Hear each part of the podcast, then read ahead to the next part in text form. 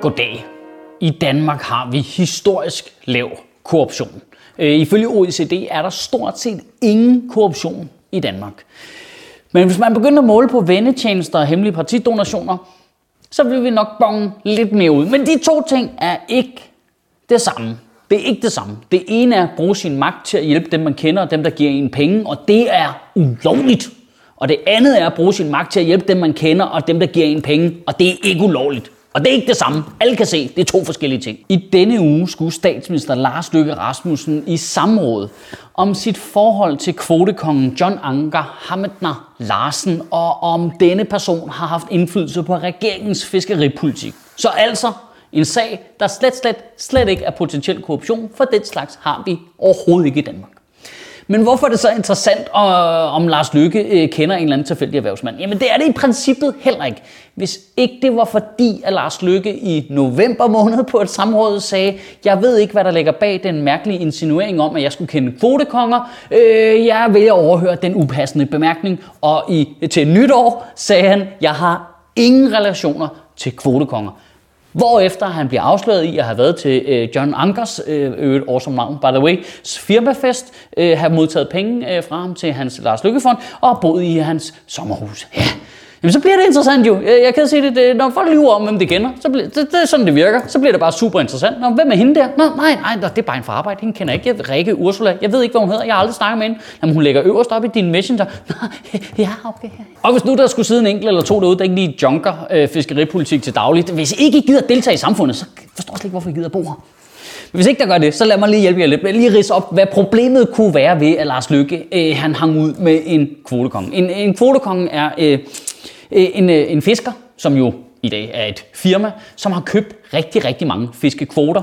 Øh, gennem de sidste 10 år har 75 procent af fiskekvoterne samlet sig på meget, meget få fiskeres hænder. Der er navnet kvotekong. Og det er jo et problem på grund af den frie konkurrence, og fordi det slet ikke var meningen med systemet. Så derfor øh, gik Landbrug og Fiskeriministeriet i gang med at finde ud af, hvordan man kunne ændre reglerne, så det blev mere fair. De kom på 17 forslag til, hvordan man kunne begrænse kvotekongerne. De 16 af dem tog øh, Esben Lunde Larsen, øh, daværende fiskeriminister, og smed skraldespanden, og så gik han ind til Folketinget og sagde, vi kan kun komme på en idé, en, vi har knoklet hele natten. En idé har vi. Men heldigvis er der noget, der hedder et embedsapparat, så når en minister er fuldstændig udulig, så bliver de selvfølgelig irriteret over, at det, der lige var nogen, der smed øh, de 16 forslag ud, man havde brugt tre måneder på at lave. Så de havnede lige i pressen tilfældigvis. Ups, så var de der. Så kunne vi se, at han havde snydt. Så bliver Esben Lunde Larsen fyret. Godt. Men det stiller jo stadig spørgsmålet. Hvorfor snød han? Nå, ja, det, det finder vi nok aldrig ud af. Vi finder nok aldrig ud af det. Men øh, lad os da lige bevæge os videre, fordi der sker simpelthen det, at øh, John Anker, øh, igen, awesome navn, jeg vil med det. John Anker, han øh, vælger ud af det blå at donere øh, 4 millioner kroner til øh, Venstres fiskeriordfører Thomas Danielsens firma, som han i øvrigt ejer sammen med DF'eren Jette Lund Jensen. Øh, ja, men det var lige nej, men et IT-firma i Holstebro. Det er det nye Apple. 4 millioner, det er ikke nogen problem det, det, det kommer, det, jeg kommer til at tjene milliarder på det. Det er helt sikkert. Og, og så oven i det, John Anker, du, han er en vild type, så giver han sgu da lige nogle penge til Lars Lykkes øh, Lykkefond der, øh, der hjælper utilpassede unge. Fordi hvis der er noget fisker i Typeron, de går op i, så er det, om indvandrerdrenge, de klarer sig godt på arbejdsmarkedet. Ej, de tænker på det hele tiden. De lægger bare, kan ikke sove, bare bekymret på samfundets vegne. Jeg må hellere hjælpe. Hvordan kan jeg hjælpe? Og så er det jo lige pludselig, at det bliver interessant, øh, om statsministeren faktisk kender ham der. John Anker. Øh, så nu satte jeg mig ned og så det der samråd for dig, fordi det gider du heller ikke. Du gider slet ikke at deltage i det her demokrati. Øh, og øh, altså, det mest i øjenfaldning, det var umiddelbart, hvor mange gange øl blev nævnt. Ja, altså, og, og Lars Lykke selv, i øvrigt, altså, det, det, han sagde det selv, om hvem jeg drikker en øl med, er ikke relevant. Om nu drikker jeg jo øh, øl med så mange mennesker, at det kan jeg slet ikke holde styr på.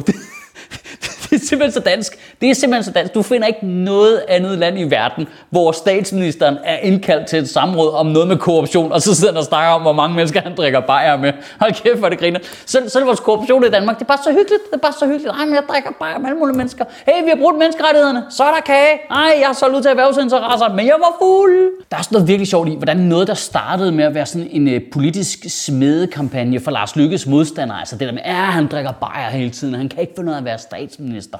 Men som så viste vise sig at give lidt bagslag, fordi de fleste af os drikker bajer hele tiden. Så vi var sådan lidt, når man sådan jo ligesom os, så det var det jo meget godt. Og nu er det endt med på en eller anden mystisk måde at blive Lars Lykkes suverænt bedste forsvar. Det der med, ah, jeg drikker bajer med folk hele tiden, men jeg kan simpelthen ikke holde styr på, om nogle af dem så tilfældigvis er nogle kæmpe store erhvervsinteresser, der har interesse i at påvirke mig. Jeg kan ikke holde styr på det. Basically, altså groft sagt, så siger man jo, Nå, om John Anker har været på Marienborg? Det kan jeg ikke huske. Jeg var fuld, mand. Hvad fanden havde du gang i? Det, det var fedt. Det er bare et universelt godt argument, det der, sorry, jeg var stiv. Men nøglepunktet i samrådet var, da statsministeren bliver spurgt, havde du kendskab til de punkter angående kvotekonger, som blev hemmeligholdt for Folketinget, altså de 16, som Esben Lund Larsen smed i skraldspanden. Og til det skal statsministeren bare svare, nej, så er han i mål. Han skal bare sige, nej, det vidste jeg ikke noget Nej, det, jeg ved ikke. Nej, så er vi færdige. Tak for i dag. Han vælger at svare, jeg skal ikke sidde her og redegøre for arbejdsgangen i regeringen. For helvede altså, din store idiot. Altså, så, du kommer ikke tættere på at svare, det der sker er. Du skal, du skal bare sige nej. Alt andet nej at ja. Så det er ja. Ja, jeg havde kendskab til de 16 punkter, som Esben Lund Larsen eh, valgte at smide skraldspanden, og det har i hvert fald ikke noget at gøre med, at jeg kender en af dem. Det kommer til at gå ud over. Uh, jeg elsker lugten af korruption på, hvad end tidspunkt du ser det her på. Og det leder os hen til et andet magisk øjeblik i det der samråd. På alle spørgsmål omkring, hvor godt kender Lars Lykke John Anker, øh, hvor meget hænger han ud med ham, og hvor meget snakker de fiskeripolitik, der vælger Lars Lykke det her forsvar. Altså, jeg har også ret til et privatliv. Du sagde lige, at du ikke kender dem privat for helvede. Altså, hold, det, det, hold nu styr på, hvad du selv har gang i, makker. Altså, det, for helvede, det, det er altså et dårligt argument. Jeg har også ret til et privatliv. For det er jo sådan, så Peter Madsen sidder og kigger på det og tænker, shit, det er en dårlig undskyldning det der. Der var jeg så gået med. Øh, han snublede ind og lugen til min lejlighed. I ugen, der kommer, der synes jeg, du skal tænke over det her. Hvis politikere, hvis statsministeren har ret til et privatliv, og vi ikke må interessere os for, hvem de hænger ud sammen med, selvom der kan stilles spørgsmålstegn ved dem, så er der jo kun én ting tilbage at overveje. Stoler vi på dem? Stoler du på statsministeren? Stoler du på Lars Lykke? Det er det eneste, der er tilbage. Stoler du på manden, der som amtsborgmester i Frederiksborg Amt brugte 10.000 vis af kroner på smøger og bajer og diskoteksbesøg og 100.000 vis af kroner på taxature? Stoler du på manden, der flere gange har lavet sit ministerie betale for hotelbesøg, der ikke var arbejdsrelateret, og i mindst et af dem var under falsk navn? Altså, stoler du på manden, der købte en rygekabine til 154.000 kroner, fordi han ikke kunne overskue og overholde Christiansborgs rygeregler?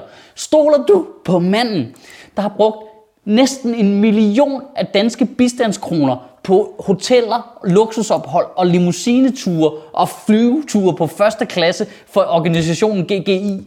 Stoler du, stoler du på manden, der stadigvæk skylder Hanne Bol 30.000 kroner for en koncert, han arrangerede i Gribskovhallen i 1982, og som han valgte ikke at betale med argumentet, jamen jeg var under 18 år, da jeg skrev under på kontrakten, så den tæller ikke. Stoler du bare? Kan du have en rigtig god uge og bevare min bare røv? Altså er det bare mig, eller er den her regering usædvanligt meget i samråd? Altså det er da helt vildt, er det ikke det? Det er selvfølgelig godt være, at de ikke formulerer sig så godt på tekst, eller hvad? Så vi er nødt til lige at få mænd og snakke med dem om det. Altså hvis Inger Støjberg skal i samråd igen, så skal hun jo have med. Sjøtministeriet lever af dine donationer. På tia.dk kan du oprette et donationsabonnement, hvor du giver lige præcis det beløb, du har lyst til. Og så kan vi lave flere interviews på Nørrebro Teater, flere taler, sende Sofie Flygt mere på gaden. Og hvis ikke du gør det, så er du en big.